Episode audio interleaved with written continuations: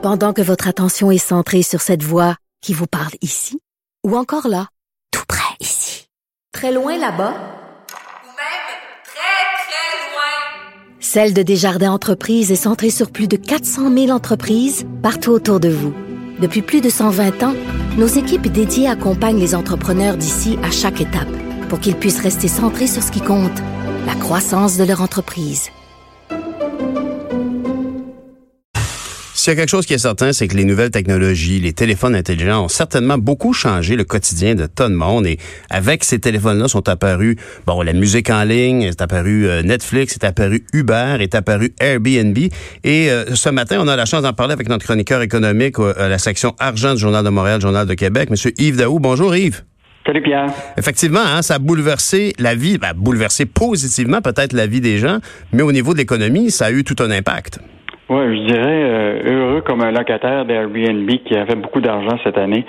Euh, écoute, l'année passée, là, en 2019, là, il y a plus de 2,5 millions de voyageurs qui ont utilisé cet outil-là au Québec pour dénicher leur logement pendant leur séjour au Québec. Euh, et ça, ça a rapporté à ces gens-là presque 340 millions de dollars de revenus.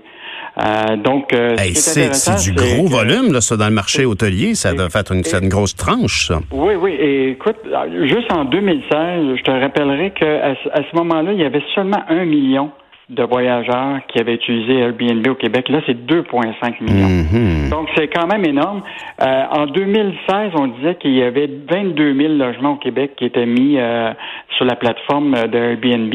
Et là, Revenu Québec, qui euh, nous a dévoilé un peu en exclusivité ces, ces données-là, parce que depuis déjà un bout de temps maintenant, Airbnb doit percevoir la fameuse TVQ. Mhm. ça, ça nous permet justement à Revenu Québec de pouvoir identifier les revenus qui sont générés euh, et aussi la taxe que paye Airbnb. Donc, c'est les autres qui perçoivent la TVQ. Et ça, ça a rapporté depuis 2017 euh, presque 20 millions hmm. dans les coffres euh, du gouvernement parce que Airbnb doit charger la fameuse taxe d'hébergement de 3,5 par nuitée au Québec. Hmm. Et ça, il faut rappeler hein, que les, les hôteliers québécois, là, comme la famille Germain qui, qui investit massivement dans, dans, dans des, des hôtels, puis les grands hôteliers avaient critiqué beaucoup le gouvernement pour dire il faut absolument euh, contrôler un peu Airbnb.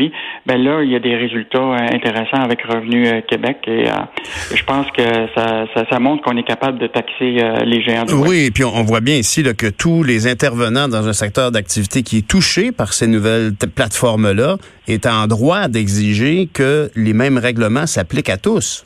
Alors, et là, ce qui est intéressant, puis ça, c'est notre deuxième euh, article qu'on a fait euh, ce matin, là, c'est la fameuse traque aux géants du web par Revenu Québec. on avait dit que jamais ça fonctionnerait. Mhm. Finalement, ça fonctionne parce que depuis le 1er janvier 2019, là, toutes les entreprises puis qui ont une plateforme numérique qui est située hors du Canada là, et qui vendent des biens ici au Québec là, doivent absolument charger la TVQ.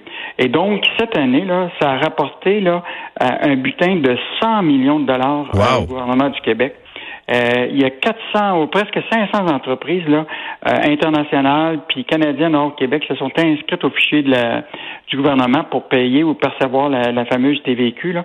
Donc, euh, écoute, je pense que on doit saluer ben le Revenu Québec pour avoir perçu cette taxe-là. Absolument. Évidemment, on peut pas dire la même chose pour Trudeau qui, qui fait rien ah, pour écoute. Écoute, pour moi, d'entendre ça, c'est de la musique à mes oreilles parce que moi, ça a été ma bataille Vraiment, là, pendant huit ans à Ottawa, et à entendre les sornettes dans le dernier mandat, dans mon dernier mandat avec avec M. Morneau, qui constamment évitait la question et à chaque fois qu'on parlait d'appliquer simplement les taxes transactionnelles comme la TPS ou les taxes mm. harmonisées ou la TVQ, à chaque fois il nous revenait ah vous savez c'est compliqué hein, il faut l'impôt des sociétés multinationales, il, volontairement il brouillait les cartes.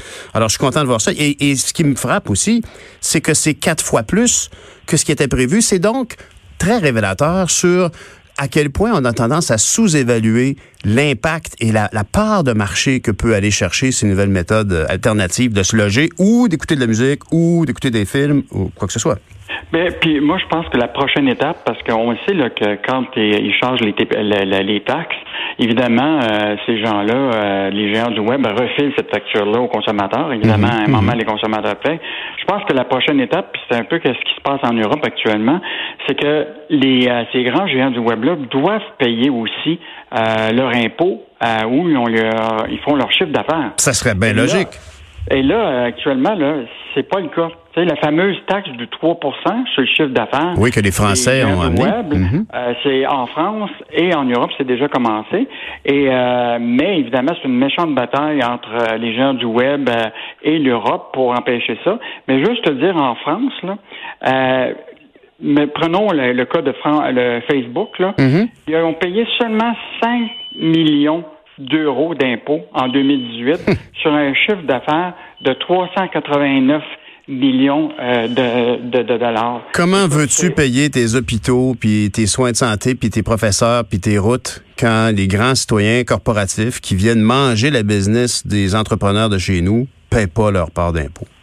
Et ça, euh, je pense que l'idée d'un 3% sur le chiffre d'affaires, euh, ça fait totalement du sens parce que le problème, c'est que tu peux pas savoir où ils payent leurs impôts. On sait que Airbnb, là, mhm. ils payent leurs impôts au Delaware puis dans des, des, des paradis fiscaux comme l'Irlande et ailleurs. Et donc, tu peux pas savoir où ils ont payé leurs impôts. Alors moi, je pense l'idée de à un moment d'imposer une taxe de 3 sur le chiffre d'affaires des géants du web qui font de l'argent ici au Québec et au Canada, ça serait totalement réaliste. Et, c'est simplement ici suivre l'exemple de nos partenaires commerciaux euh, dans l'Union européenne. C'est pas c'est pas réinventer la roue. Bien évidemment, on peut s'imaginer que M. Trump va s'opposer à ce genre de démarche. Il l'a fait avec les Français. Il leur a, les a menacés s'ils arrivaient avec cette taxe, je pense, de mettre des tarifs de fou sur euh, les vins français, non? etc., etc. Mais je pense que déjà, euh, le ministre de, de, l'économie, euh, Bruno Le Maire en France, a déjà commencé à envoyer des ce qu'on appelle des avis de cotisation aux géants du web pour payer la fameuse taxe du 3% Est-ce qu'ils paieront euh, cette, ces avis de cotisation? Ben là, c'est tout un débat qui est, qui est pas terminé. Encore une fois, le Québec qui doit jouer les pionniers là-dedans parce que à, Ottawa, on dort sa Switch comme on l'a fait trop souvent sur un paquet de sujets. On, va manquer de temps. On voulait parler de, de BMR. J'espère que tu auras la chance d'en parler la semaine prochaine. C'était Yves Daou, notre directeur de la section argent du Journal de Montréal, Journal de Québec. Merci Yves. On, se, on se parle après la pause.